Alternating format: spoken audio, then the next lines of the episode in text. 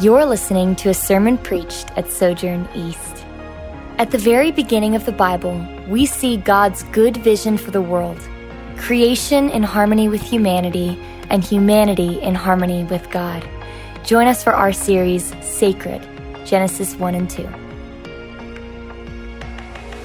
And finally, before we welcome Pastor Kevin to the stage, would you join me in standing, if you're able, for the reading of God's Word? Today's scripture comes from Revelation 21, 1 through 5 and 22, 1 through 5. Then I saw a new heaven and a new earth, for the first heaven and the first earth had passed away, and there was no longer any sea. I saw the holy city, the new Jerusalem, coming down out of heaven from God, prepared as a bride beautifully dressed for her husband. And I heard a loud voice from the throne saying, Look, God's dwelling place is now among the people, and he will dwell with them. They will be his people, and God himself will be with them and be their God. He will wipe every tear from their eyes. There will be no more death, or mourning, or crying, or pain, for the old order of things has passed away. He who was seated on the throne said, I am making everything new. Then the angel showed me the river of the water of life, as clear as crystal flowing from the throne of God and of the Lamb down the middle of the great street of the city. On each side of the river stood the tree of life, bearing 12 crops of fruit, yielding its fruit every month. And the leaves of the tree are for the healing of the nations. No longer will there be any curse. The throne of God and of the Lamb will be in the city, and his servants will serve him. They will see his face, and his name will be on their foreheads. There will be no more night. They will not need the light of a lamp or the light of the sun, for the Lord God will give them light, and they will reign forever and ever. This is the word of the Lord. You may be seated. Well, good morning. Peace be with you. If you're visiting with us today, my name is Kevin. Uh, I'm one of the pastors here. I want to thank you for joining us. We know you could be anywhere this morning. We're grateful that you chose to be here with us. And before we get into this morning's message, I'd like to pray and I encourage you to pray with me, seeking God's help. Father, your word's a light to us in a world that's filled with an awful lot of darkness, uh, a lot of fog, a lot of confusion so easy to be overwhelmed at times, to, to get either angry or apathetic and just check out. There's so much stirring these days. And I pray as we come to your word this morning, we trust that your spirit, he is at work in our midst right now. I pray that you would give us greater clarity about what reality really is, what you're doing in our world, the promises you've made to us and that we might leave here as people with a greater hope, greater courage as we seek to follow you. We ask this in Christ's name. Amen. Well, today is the last week in a nine week series that we've entitled Sacred. And so the last eight weeks we've been studying the first two chapters of the Bible, Genesis 1 and 2, in order to understand God's design and creation of the world. Our heart in this was to, to recover some core teachings of the Christian faith that have often been neglected, overlooked, or sometimes even forgotten. And I think it's really helpful. I've really enjoyed the series of looking back, understanding God's design, of really considering the goodness and givenness of everything that that we have on this earth. But when you study the New Testament, you'll see that the New Testament authors, they actually, they spend a little time looking back, but they spend most of their time looking forward. The New Testament is a book about hope. And so today, to wrap this series up, we're going to look at the, spend one week looking at the last two chapters of the Bible, kind of bridge the whole thing. And really, we're going to be talking about what a lot of people would refer to as the end times. I don't really like that phrase because uh, end times discussions gets derailed oftentimes by questions like, who's the Antichrist? What's the mark of the beast? Is it a UPC symbol or the new ones that you scan with your phone with the camera?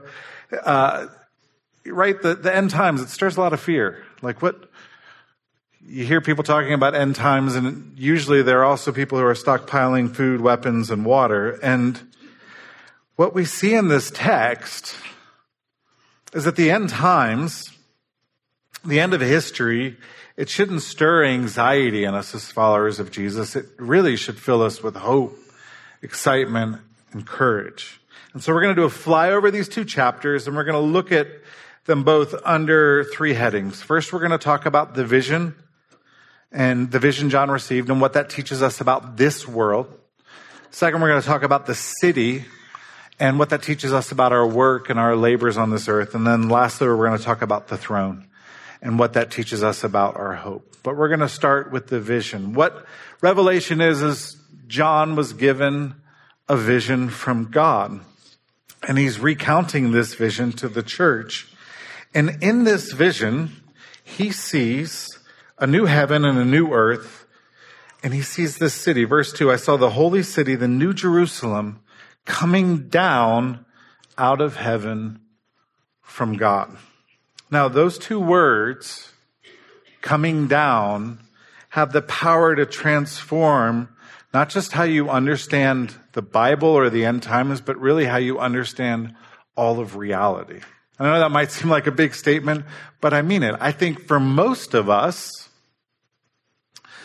uh, especially if you grew up around Christianity, we kind of came to believe, it was either taught explicitly or implicitly, that Christianity, when you die, you go to heaven where you live with God forever.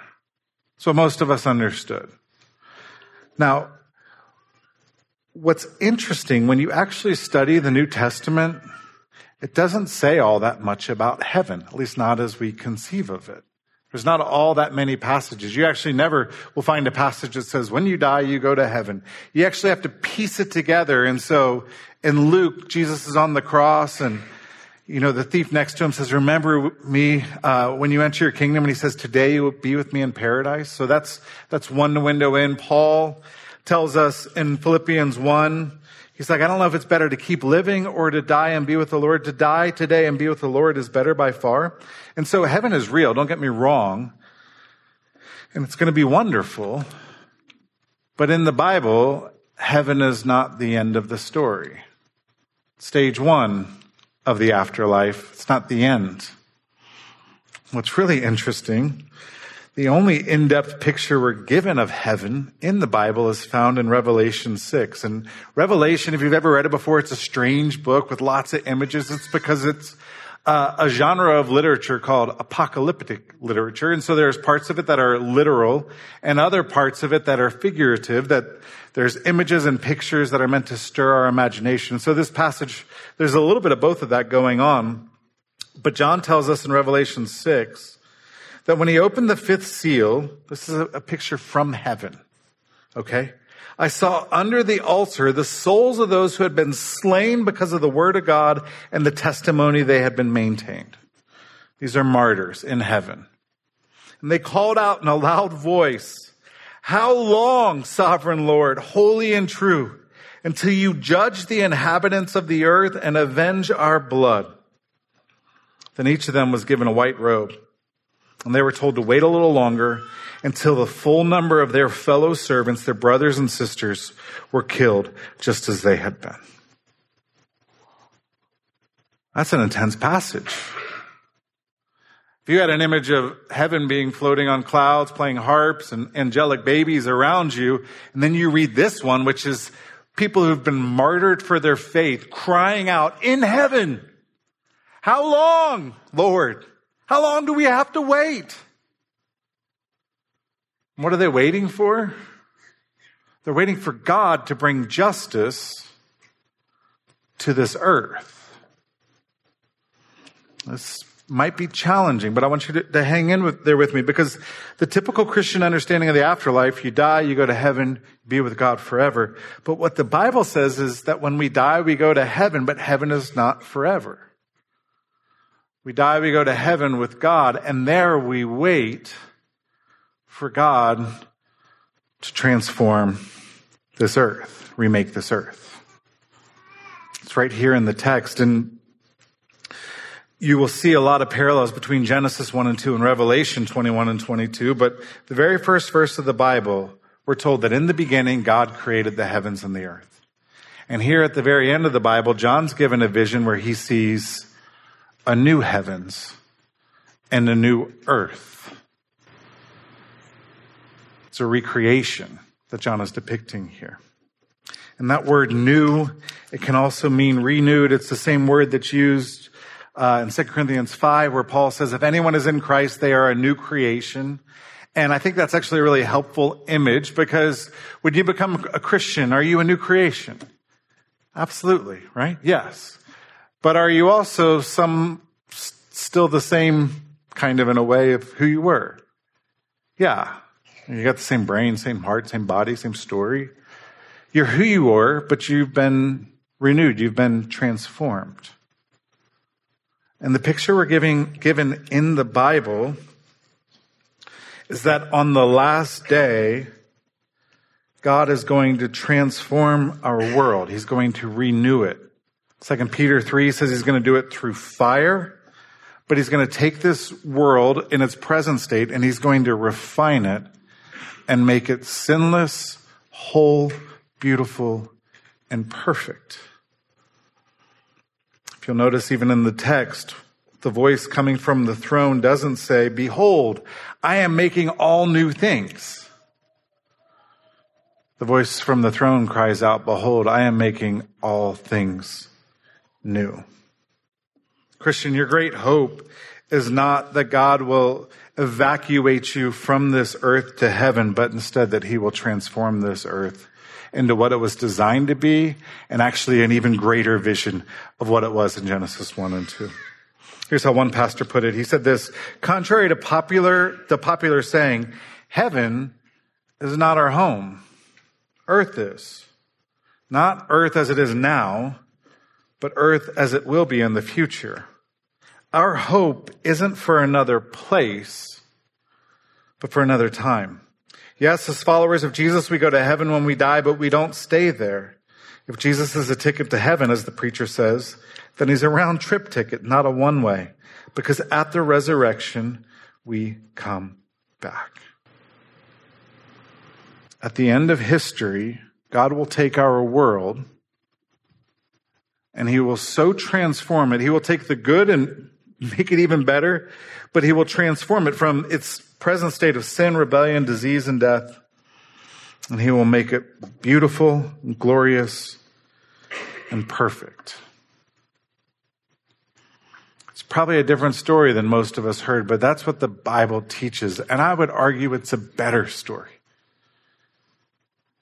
That story helps us make sense of this earth because if you are honest Christian, there are things that you love here.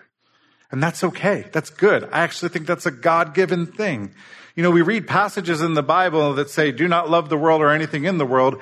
And we think that means, well, I shouldn't like or enjoy anything here. But in passages like those, First John, the world is being used in the sense of talking about sinful patterns and structures, how humanity's sin manifests throughout all of us. So it could be greed or lust or racism or things like that. The New Testament writers are saying, don't love that part of the world, but they're not saying hate the earth, hate God's creation. It's been one of our themes in this series. The world, God created it. It was good. It's stained by sin, but the promise is that God is going to redeem the world. And so if you were brought up with this mentality that it's all going to burn and the physical and the material is bad, but the spiritual and the ethereal is good, that's just not biblical. God created the earth. He created material things. And He's going to redeem material things. We are going to lay this body down, but then we're going to pick up resurrected bodies and the new heavens and the new earth. There's a million implications of that. I'll just let your minds wander. We'll move on to the next point. But the vision. The vision. Heaven coming down to earth. I mean, this is the Lord's Prayer, right? On earth as it is in heaven. Then John gets into the details of his vision and he sees a city. And what are we to make of this city? Well, like I said, there's a lot of overlap or connections, I should say, between the first two chapters of the Bible and the last two chapters of the Bible. In Genesis 2, we're told there were gold and onyx in the Garden of Eden. And then you get to the end of the Bible, and what do we see? Gold and onyx in God's renewed creation. Genesis 2, the tree of life is in the middle of the garden. Revelation 22, the tree of life is in the middle of the new creation. It's obvious that the angel of the Lord is giving John a vision of a renewed Eden. There's a connection between the two, but what's so interesting, I think it's interesting, Genesis 2, we're told that a river flowed through the Garden of Eden. And then here in Revelation 22, John tells us that the angel showed me the river of the water of life, as clear as crystal, flowing from the throne of God and of the Lamb down the middle of the great street of the city. In Genesis 2, Eden's a garden. In Revelation 22, the new Eden is a city. It's like a garden city. It's beautiful. There's trees and there's a river, but it's a city, streets and buildings. What does this imagery communicate to us? Let me ask you another question. If you were here paying attention, what was the original work that God entrusted to Adam and Eve? Do you remember? Fill the earth and subdue it. We preached a couple of sermons on this. You know, Pastor Jonathan, build beautiful things. We talked about how the earth at creation, it was good, but it wasn't perfect. It was actually somewhat untamed and it was teeming with possibility. And God said to humanity, I want you to take all of the goodness here and I want you to bring order out of the disorder. And I want you to bring beauty to it and structure and make this a place where human beings can flourish. Here at the end of history, what do we see? That that's happened that the garden has been turned into a city. Now, who did that? Who did that work? Well, God, right? He's the master builder and architect.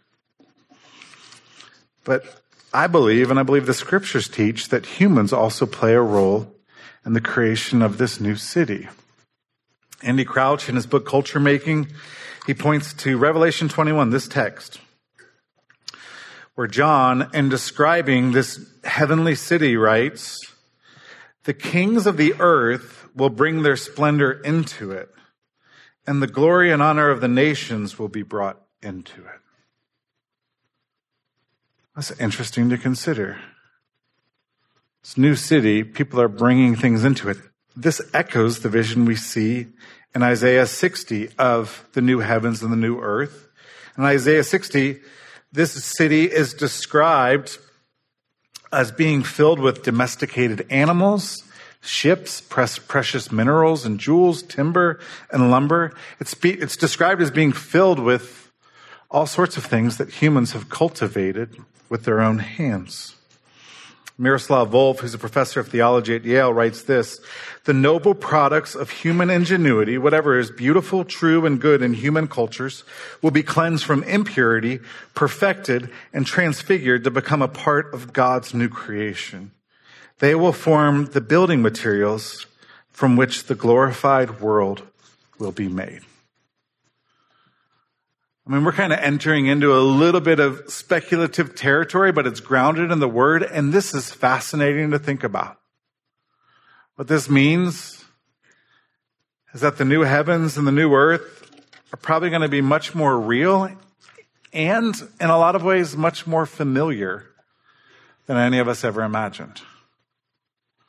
It's going to be all of the good and none of the bad, and the good's going to be better than it is today.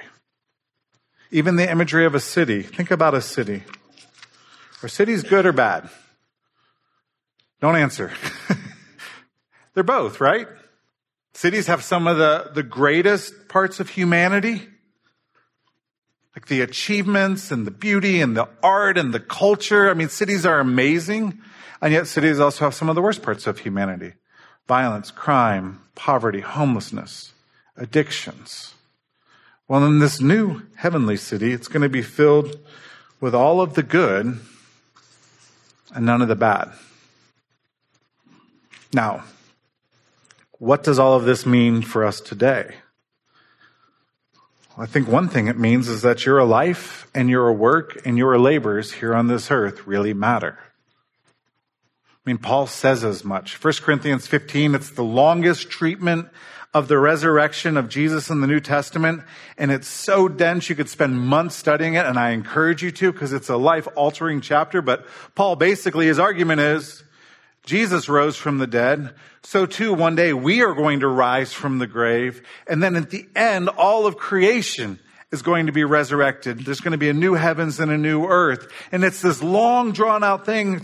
Very complicated. And then at the very end, he says, in light of this, in light of the fact that our God is a God who resurrects things from the grave, Jesus, his son, us, and eventually all of creation, what do we do with that? Paul says, therefore, in light of this, therefore, my beloved brothers and sisters, be steadfast, immovable, always abounding in the work of the Lord, knowing that in the Lord your labor is not in vain.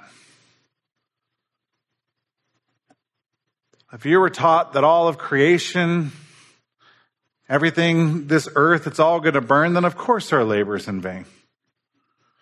But if our God is a God who is going to redeem and renew all things, that means our labor in the Lord is never in vain. Here's how one theologian put it. He said, commenting on this verse, Christian, you are not oiling the wheels of a machine that's about to roll over a cliff. You're not restoring a great painting that's shortly going to be thrown on the fire. You are not planting roses in a garden that's about to be dug up for a building site. You are, strange though it may seem, almost as hard to believe as the resurrection itself, accomplishing something that will become in due course part of God's new world. Every act of love and gratitude and kindness, Every work of art or music inspired by the love of God and delight in the beauty of his creation. Every minute spent teaching a severely handicapped child to read or to walk. Every act of care and nurture, of comfort and support for one's fellow human beings and for that matter, one's fellow non-human creatures. And of course, every prayer, all spirit-led teaching, every deed that spreads the gospel, builds up the church, embraces and embodies holiness rather than corruption, and makes the name of Jesus honored in the world all of this will find its way through the resurrecting power of God into the new creation that God will one day make. How? I don't know. I don't know how it's all going to work. But I do know that Paul says your labor is not in vain. I do know God says, behold, I'm making all things new. And the implication here is that we, our, our work here on this earth, it really, really matters. What we do on earth really, really matters. And so the version of Christianity that a lot of us were sold was basically starts in Genesis 3 and somewhere in Romans, I guess. You're a sinner. Jesus died for you. You go to heaven when you die and then everything's going to burn. Now there's, there's some truth in that, not all the way. But the biblical vision is no, God created the earth, declared it good. Sin corrupted it. Jesus came to redeem us from our sin and, as Paul says in Romans 8, to set all of creation, which is in bondage to sin right now, to set it free. And one day he's going to redeem all things and make them all new. And so if you believe, you know, it's all going to burn and God's just going to get us out of here, then what are our lives? Our time on this earth is a waiting room, right? Just killing time. God's going to make all things new, then it means our work and our lives really matter. What we do really matters. Because it will somehow mysteriously carry over. And the other thing we see in this text, another mind blowing thing, Revelation 22 5. In this garden city, we're told that they, and they there are the disciples of Jesus, they will reign forever and ever. Now, of course, God's going to be reigning in the new heavens and the new earth. But this passage, passage, passage says that we, as followers of Jesus, we are going to be reigning in the new heavens and new earth as well. Dallas Willard, brilliant thinker, Christian professor at USC, I believe. Uh, he used to ask his students, What are you going to be doing 10,000 years from now? According to John and the other New Testament writers, 10,000 years from now, we're going to be reigning in God's new creation. And Willard goes on to say, and it's kind of cheesy, but you'll remember it. He says, all of our life right here on earth right now, it's training for reigning. We are being trained and growing up into the kind of people who one day can reign and will reign over God's new creation. And what this means, it's not just what we do that really matters right here and now. It's who you're becoming that really matters. The virtues you're developing, the wisdom, your holiness, your love of God. Those things will carry over. We are right now, you know, at the beginning stages of God's training program for reigning over all. It's fascinating to think about. What it means, our life and our labors on this earth really matter. So the city or the vision, God's going to redeem and renew all things. The city means what we do right now matters because it will carry over in some mysterious way. Lastly, the last thing is the throne, the vision of the throne. John writes in describing his vision, he said, I, I heard a loud voice from the throne saying, Look, God's dwelling place is now among the people, and he will dwell with them. And they will be his people, and God himself will be with them and be their God. And then in chapter 22, he tells us that the throne of God and of the Lamb will be in the city, and his servants will serve him, and they will see his face and his names will be on their foreheads. In Revelation, that phrase, names on foreheads, that's, that's Revelation's way of saying on that day, people will be known for who they truly are, who they truly belong to, what their real character is.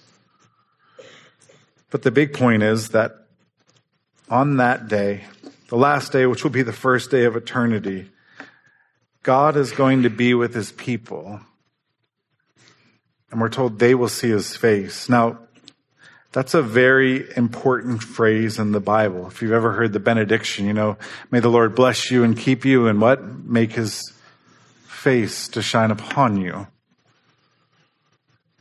This, I would argue, is every human being's greatest longing, is to see God's face.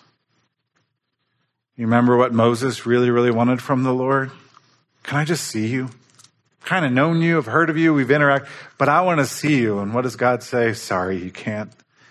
If you saw my face, you would die. You got to put a veil on. There's got to be some kind of barrier between us. David, the Psalms, what does he declare? The one thing that he would want over anything else? To behold the beauty of the Lord. And here we're, we're told that on the last day, we're going to see God's face. How? The, the answer is kind of right there in the text because the throne is not just called the throne of God, it's called the throne of God and of the Lamb. Jesus Christ, the Lamb of God. And it's because in between the tree of life in Genesis and the tree of life in Revelation stood a tree of death that Jesus Christ climbed upon. And if you remember, Isaiah said, Cursed is anyone that's hung upon a tree. And so humanity turns from God, rebels, abandons the tree of life. And what does God do? He doesn't wipe us out. Instead, he sends his son to take the curse, to climb the tree of death, so that we won't experience the curse anymore. I mean, that is explicit right here in Revelation 22, verse 3, no longer will there be any curse. Because of the work of Christ, we're no longer going to have to look at God through veiled faces, through, through mirrors dimly. We're going to see him face to face as he truly is. And this is our soul's greatest longing. This is your, your soul's greatest longing you you think you're going to be satisfied in so many things. You, we were not created to be satisfied in anything less than God himself. And I say all of this because I love thinking about the new heavens and the new earth. Like, are we going to be able to fly or is gravity still going to be as real as it is now? Like, all sorts of things. And it's wonderful to think about what would this world be like with no sin and God's here. But a lot of times we can think about the new heavens and the new earth as like, it's going to be like earth, but not as bad. No, no, no. What makes the new heavens and the new earth wonderful and glorious is that God is with us. It's not just our standard of living is improved. It's that we see him and we know him and we're not afraid of him. That picture in Genesis 1 and 2 that just as Adam and Eve used to walk with him in the cool of the day, we will experience something like that and we won't be ashamed. We won't be trying to cover ourselves up. Curse will be removed. And we're told on that day, he will wipe every tear from their eyes and there will be no more death or mourning or crying or pain, for the old order of things has passed away. Anyone looking forward to that? this orders, there's some good things in it, but come quickly, Lord. I'm Ready for it to be done. But I love the picture of God on that day. We have, you know, there's, there's pictures in the Bible of God's might and power, but we're told on that day, He's going to be wiping tears from people's eyes. I have this image. You know, I've got little kids at home and when storms roll in, it can be kind of scary. And I just have this image that God is like a father with his kids and it's like a, a raging storm. It's pounding all around them. And the kids are crying and they're overwhelmed.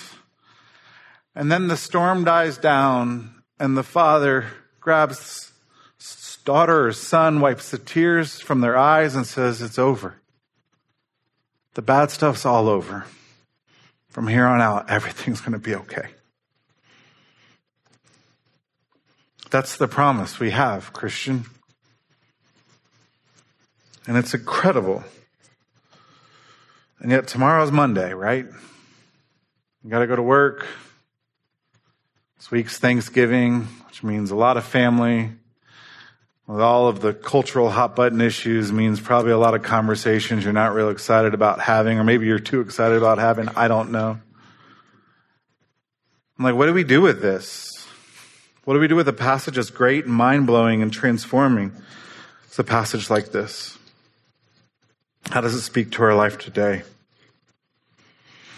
Well, this is where it's important to remember that John, who had this vision, he was a pastor. And the Lord gave him this vision, and then he decided to give it to his church. It's also important to remember that at the time John wrote this letter, his, his congregation was experiencing tremendous suffering and persecution unlike anything they'd ever experienced before. So it was at the time that this was written, it was during the reign of the Roman Emperor Domitian, who was the first to enact widespread persecution of Christians. And so John's writing this letter, not to seminary students, no offense if you are. He's not writing, he's writing it to people who've just lost their homes, maybe lost friends, maybe lost family members.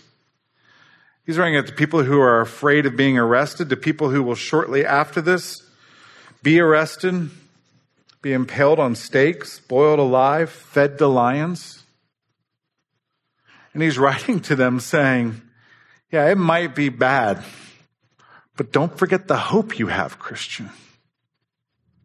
No, there's so many stories about the Christians as they're being fed to the lions for the amusement of the Romans, and they're singing hymns to God as their limbs are being torn off. Where do you get that kind of resolve and faith? It's because they knew, like, this earth as it is now, it's okay. But the future that's promised to us, promised to us the lasting city, as Hebrews says, that's coming, makes all of this leavable. Humans are, are hope shaped creatures. We are hope, what we believe about the future shapes how we live in the present. Right? in just about a month, there's Christmas. If you've got little kids in the home, like their behavior might start to change if there's something they really want for Christmas and hope that they will get it. It's just how we are. And yet, in our day and age, and even in the church today, we don't we don't think about hope a lot. You know, faith, hope, and love. We talk about faith a lot. We talk about love some. Hope we don't know what to do with. And part of that's because a lot of us have had fairly easy lives when you consider human history. Not saying all of you. I don't know your story. We haven't cultivated hope because life here is pretty good.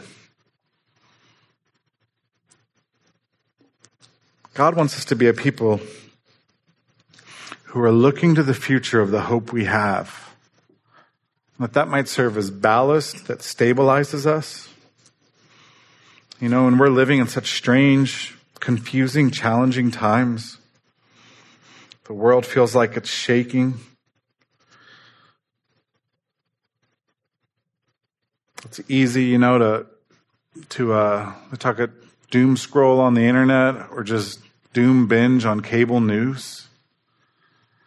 And I wonder sometimes as Christians, like if that's what we're feeding on, no wonder we're so angry and anxious and uptight. But what if we were feeding on the promises of God?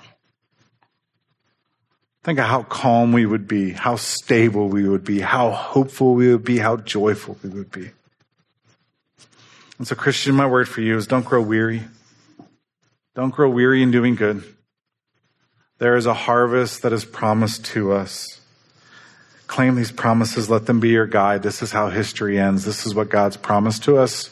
And he never goes back on his promises. As we move to the Lord's table,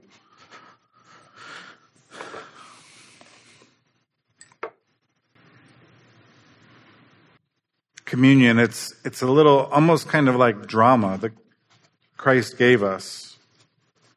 He did it, then he told us to do it. And it, it was the night he was betrayed. He took a loaf of bread and broke it, and he said, This is my body broken for you. He took a cup. This is the cup of my blood poured out for you. And he said, I want you to do this in remembrance of me. And so the Lord's Supper is a chance for us to remember Christ's death for our sins but Jesus also said, I will not drink the fruit of this vine until I come again. And I don't know exactly what that means, but it sounds like Jesus is saying, I've got a great vintage of wine that I am not going to uncork until that last day. And we're told on that last day there's going to be a wedding feast. And we're going to eat and drink. And so if you're here and you're a Christian, I encourage you, we have the little cups of communion prepackaged. There's baskets uh, filled if you don't have one. If you're a Christian, I encourage you, you can tear the top off and you can take part in the wafer as you remember the body of Christ that's broken for you.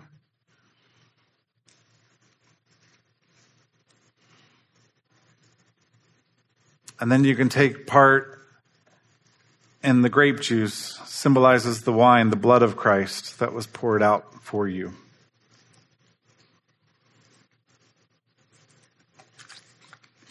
This meal, it reminds us of where we've come from, of what God's done for us, but also what He's promised to us. So if you're here and you're a Christian, I, I encourage you, claim the promises of God in your life. If you're here and you're not a Christian, I encourage you to turn, to put your faith in Jesus. He died for your sins, but He's also preparing a place for all who trust in Him, who want to live in His kingdom. And He invites all. The door is open to all. I want to invite you to walk through. Let me pray.